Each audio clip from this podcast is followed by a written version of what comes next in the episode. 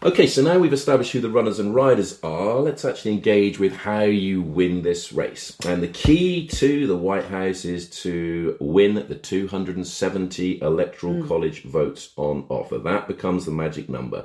And as our upper six students will now be well aware, the key battleground states is where this race will be won and lost. And those mm. key battleground states include for example, we've got Pennsylvania, we've got Michigan, mm. Wisconsin, and the Sunshine State, Florida. of course. And it is winning those states, therefore, that will be the key to this election. And what's quite interesting over the last few weeks is to look where the candidates have actually spent their time. Mm. So Trump has been spending quite a lot of time in Ohio. Mm. Now that would be a somewhat concern for Trump supporters because that is a state that he won well last time. Mm. You would expect him to win well again. Does he have a golf course there? Is that why? I'm not sure he has a golf course there actually. No, but uh, he. I'm not sure he's got the record. I think that's Kim Jong Un who has the record for having played the best round of golf ever. Of um, course. But on the subject of golf, actually, I'll just come back to that. That my tip for the president in 2028 is Tiger Woods. So I've said it before. Put your money on that. Oh, I shall hold you to that. So Trump has been spending some time in Ohio. Um, what's been quite interesting is Florida is both the candidates again have been spending time. Um, these are the states, therefore, that Donald Trump must win if he is to win the election. These are the ones that he won last time, mm. whereas Hillary Clinton failed mm. to do so. So that is the magic number 270. The battleground states are where we uh, should be looking for as to the candidates spending their time. Mm. But what happens, Dr. McKenzie, if nobody reaches that magic number? Well, happily, the US Constitution has already anticipated this potential problem. Um, if there's no winner, the Constitution gives power to the House of Representatives, which is one House of Congress, to choose the president by ballot. If uh, you're interested in reading the Constitution, you'll find that, of course, in Article 2, Section 1, as our uh, US uh, politics students will undoubtedly know. Um, it's been modified by the 12th Amendment. Um, so the House of Reps um, chooses the president by ballot. Um, in the House, each state delegation votes in a block.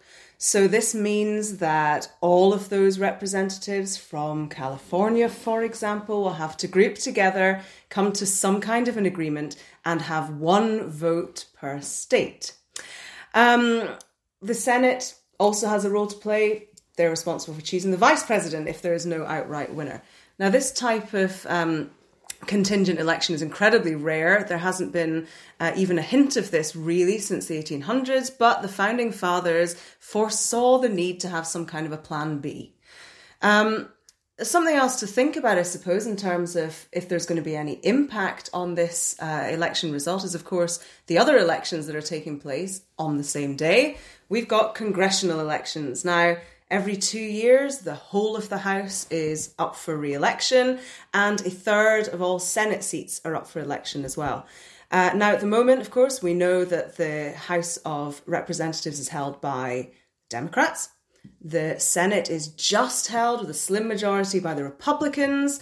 Um, we're anticipating, I think, or commentators are anticipating that the House will be held by the Democrats and they're predicting that it may well result in the Senate falling to the Democrats too, because they only need to get three or four seats, and the majority, about 25 seats, um, are Republican. And they are all up for election this time round. So, what's going to happen? Are we going to have a Democrat House plus a Democrat Senate plus a Democrat president? Who knows? Well, I don't want to be also slightly morbid, but also with the age of the potential candidates, mm. one does have to factor in whether indeed they would last a term from health situation. Mm. So, what would happen, therefore, if Donald Trump, if re-elected, or Joe Biden won the election but couldn't see out their term? Well, then it would fall to the vice president to assume power. Um, now, the vice presidents really perform a role as president in waiting uh, electors elect these um, individuals on a joint ticket, so president plus vice president. So there's some electoral mandate for a vice president there. Um, in this particular race, with the age of the presidents, does this make the vice presidents even more important? Are they more likely to actually assume office than they ever have been before? And that then begs the question would America really be ready for a woman of colour to be president? Well, at least there are no flies on her. So we know that, therefore, let's say that winning in these uh, key swing states, and another big factor, as we're aware of, is the significance of money. Now, it has been calculated that this uh, presidential election is going to cost over five billion pounds.